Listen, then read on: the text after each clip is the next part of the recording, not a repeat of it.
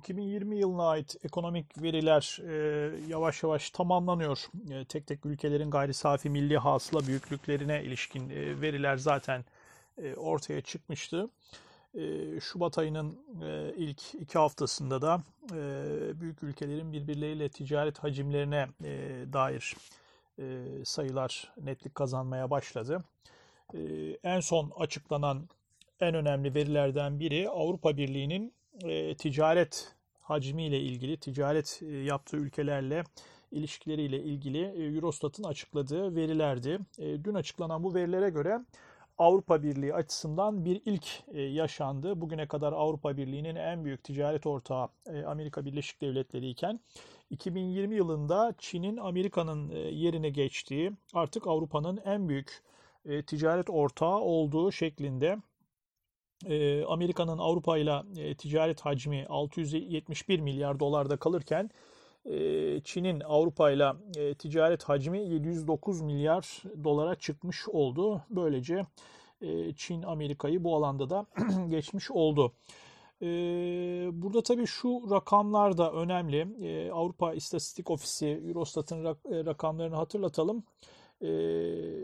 Çin'in Avrupa Birliği'ne e, yaptığı e, ihracat %5.6, ithalat ise %2.2 artış e, göstermiş.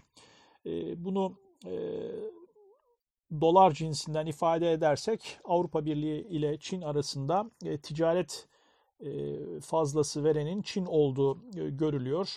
E, Çin lehine artan bir ticaret fazlası var. 199 milyar dolardan 219 milyar dolara yükseldiği görülüyor. Bunun tabi ekonomistler açısından kaba değerlendirmesi şu yani neden Avrupa Birliği ticaret ortağı olarak Çin Amerika'yı geçmiş oldu. Bunun iki nedeni, iki temel nedeni olduğu görülüyor. Birincisi salgın olmasına rağmen e, salgında batı ekonomileri özellikle e, ikinci çeyrekten itibaren kötü e, bir e, ekonomik tablo ortaya e, çıkardılar. Fakat Çin hızla e, ikinci ve üçüncü çeyrekte toparlanıp dördüncü çeyrekte de e, büyüme rakamlarını yeniden sağlamış oldu ve 2020'yi büyüyerek e, geçirmiş oldu. Bunda e, bu Avrupa Birliği ile e, ticaret hacminde artmasını bu en önemli etkendi. Fakat diğer etken de Amerika ile Avrupa Birliği arasında her ne kadar transatlantik ittifak olarak e, iki büyük kuvvet olsalar da aralarında Trump dönemi boyunca uygulanan yaptırımların da etkisi var. Özellikle çelik konusunda gümrük vergilerinin karşılıklı arttırılmasını bunda etkin olduğu görülüyor. E, yine daha etraflı bu konularda analiz yapan ekonomistlerin saptamalarına göre işte Fransız konyağı gibi ya da Amerikan Harley Davidson motosikletleri gibi alanlarda da gümrük vergilerinin arttırılmış olmasının ticaret hacmine olumsuz yansıdığı şeklinde görüşler var. Bu iki temel görüş fakat burada tabii esas belirleyici olan e, Çin'in e, ekonomisini büyütmeye devam etmiş olması. E, Amerika geçen yıl yani 2019 yılında daha doğrusu Avrupa Birliği ile ticaret hacmi 746 milyar dolarken 2020'de 671 milyar dolara inmiş oldu. Bir 75 milyar dolarlık kayıp var. Bunu da herhalde Trump'ın hanesine yazmış olacaklar. Trump'ın e, uyguladığı Avrupa Birliği'ne e, uyguladığı ekonomik e, yaptırımların önemli bir payı var bu kayıpta. E, kuşkusuz tabii şimdi bu durum Biden'ın da Trump dönemi sonrası seçim boyunca da Trump'ın Avrupa ile bozduğu ilişkileri restore etme sözünü verdiği için şimdi bunun ekonomiye nasıl yansıyacağını göreceğiz.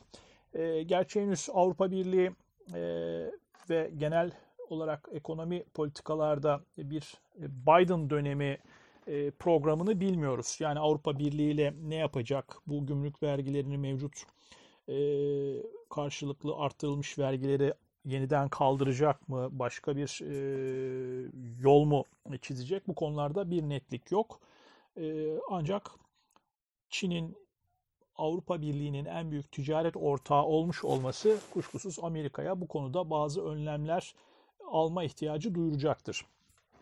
E, şimdi burada tabii daha önemlisi şu, e, yani Çin Amerika'yı geçti ama e, gelecek sene bunun çok daha artacağı, aradaki makasın açılacağını e, şahsen ben öngörüyorum. Niye? E, anımsarsanız bu programda yine konuşmuştuk. E, geçen yılın e, son e, günlerinde, hatta yanılmıyorsam e, 30 Aralık'tı. 30 Aralık'ta Çin'le Avrupa Birliği arasında çok çok önemli bir anlaşma yapılmıştı. Üstelik bu anlaşma 6 yıldır müzakereleri süren bir anlaşmaydı. 6 yıl sonra e, nihayet yapılabilmişti. Kapsamlı yatırım anlaşmasıydı. Şimdi bu kapsamlı yatırım anlaşmasının 30 Aralık 2020'de e, yapıldığı için biz bunun henüz bu anlaşmanın Avrupa Birliği ile Çin ticaretine yansımasını görmüyoruz. Yani bunu biz 2020 verileri olarak gelecek sene alacağız. Dolayısıyla bu yıl 709 milyar dolara çıkmış olan Avrupa Birliği ile e, Çin ticaret e, hacminin bu anlaşma nedeniyle kapsamlı yatırım anlaşması nedeniyle çok daha yükseklere çıkacağı şimdiden öngörülebilir. Bu anlaşma olağanüstü önemli bir anlaşma. Öyle olduğu için de Avrupa bu konuda baskı da görmüştü Washington'dan. Tabii Trump dönemi Biden geçiş başlayacak.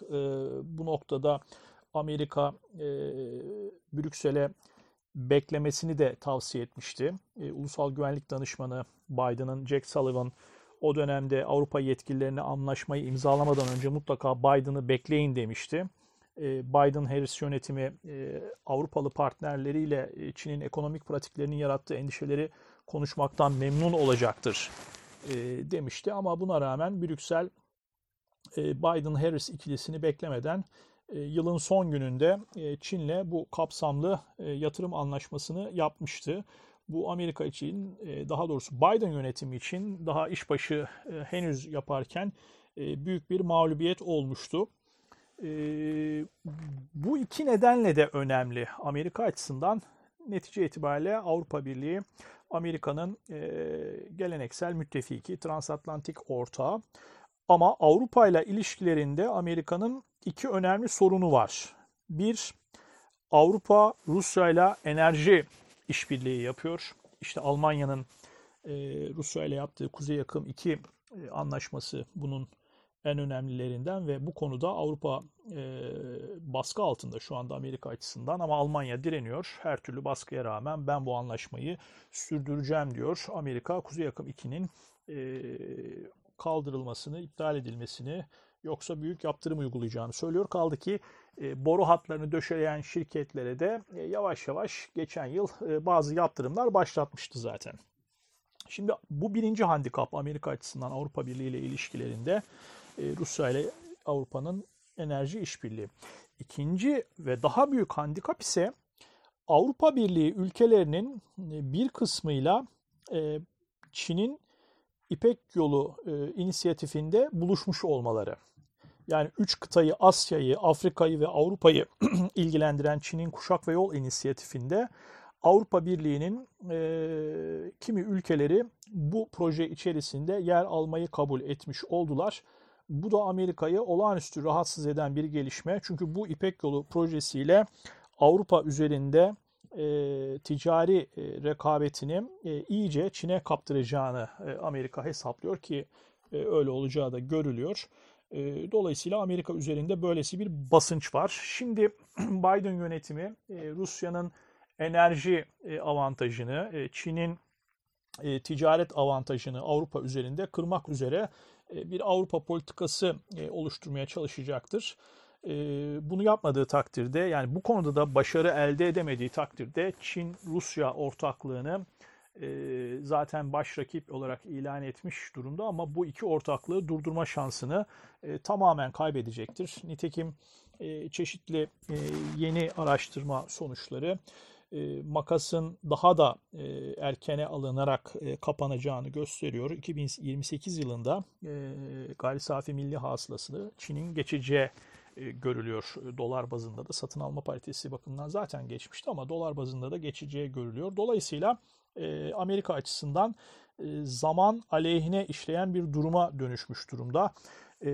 Gerçi o nedenle de Biden geçen hafta Çin'e karşı harekete geçmezsek geç kalırız demişti. Tam da işte bu nedenlerle.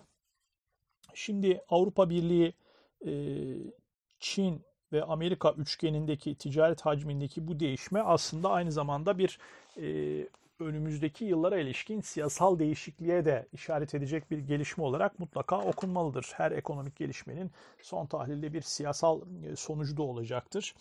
E, bu üç ekonomi dünyanın e, %50'sini e, oluşturan bir ekonomi büyüklüğü. E, yani Amerika'nın ve Avrupa Birliği'nin işte 20 trilyon e, civarında bir ekonomik büyüklüğü var. E, Çin'in de 15 trilyon büyüklüğünde bir ekonomik büyüklüğü var. Her üçünün işte 55 e, trilyon. Bu olağanüstü bir büyüklük. Bu üç ülke kendinden sonraki G20 ülkeleri içerisindeki tüm ülkelerin ekonomik büyüklüğünden fazla. Dolayısıyla bu E3 diyebileceğimiz en büyük ekonomi, 3 ekonominin birbiriyle ilişkileri e, dünyanın siyasal düzeni açısından da e, önemli olacaktır. E, burada Çin'in hem Amerika ile hem Avrupa Birliği ile ticaret hacmini büyütüyor olması ama burada da makası ticaret fazlalığını kendi lehine oluşturuyor olması tabii Amerika açısından esas büyük handikapı oluşturuyor. Her geçen gün Çin Amerika'ya ticaret fazlası veriyor. Trump'ın da zaten önce Amerika stratejisini belirleyip Çin'e yönelik çeşitli ambargolar uygulamasının ana nedeni buydu. Yani bu ticaret açığını kapatmaktı. Fakat olmadı. Tersine 2019, 2018, 2019 ve son 2020 rakamları da gösterdi ki Trump'ın bu yöntemi Trump'a yaramadı. Trump kaybetti. Çin ekonomik olarak ticaret fazlası vermeye devam etti ve aslında ticaret fazlasını da e, daha da arttırmış oldu. E, dolayısıyla e, bu noktada üçlü Avrupa, Amerika ve Çin arasındaki ticaret rekabetinde yeni bir sürece girmiş oluyoruz. Avrupa ile yapılan kapsamlı yatırım anlaşmasının sonuçlarının da bu makası daha da açacağını önümüzdeki süreçte göreceğiz. Bunu da artık önümüzdeki haftalarda daha etraflı yeni ekonomik verilerle özellikle Hindistan, Japonya gibi ülkelerin de ticaret hacimlerine dair veriler oluşmaya başladığında bunları da etraflı konuşur ve Amerika'nın Hint-Pasifik stratejisi içerisinde oluşturmaya çalıştığı Çin'i kuşatma projesi çerçevesinde bu bölge ülkeleriyle ilişkileri de e, mercek altına alırız. Özellikle burada tabii e, ASEAN'la e, Çin'in ve ASEAN'la Amerika'nın ilişkileri önem kazanacak. Bu noktada en az Avrupa hatta belki ondan da daha fazla Avrupa ile yapılan kapsamlı yatırım anlaşmasından da fazla öneme sahip bir başka anlaşma daha yapmıştı Çin. O da 8 yıl süren müzakerelerin ardından gelmişti. 10 ASEAN üyesiyle Çin, Japonya, Güney Kore, Avustralya, Yeni Zelanda bir araya gelmiş 15 üyeli e, dünyanın en büyük serbest e, ekonomik ticaret alanını oluşturan bir anlaşmaya imza atmışlardı. O da geçen yılın hemen e, yanlış hatırlamıyorsam Kasım'ın ortası gibiydi. Böyle bir anlaşma imzalamışlardı. Dolayısıyla hem Avrupa ile hem de Pasifik'teki Asya Pasifik'teki ülkelerle Çin'in yaptığı bu iki büyük anlaşma ve serbest ticaret alanı oluşturması e, önümüzdeki yıl ve yılların ekonomik gidişatını belirleyecek çok önemli bir e, iki gelişme olarak önümüzde duruyor.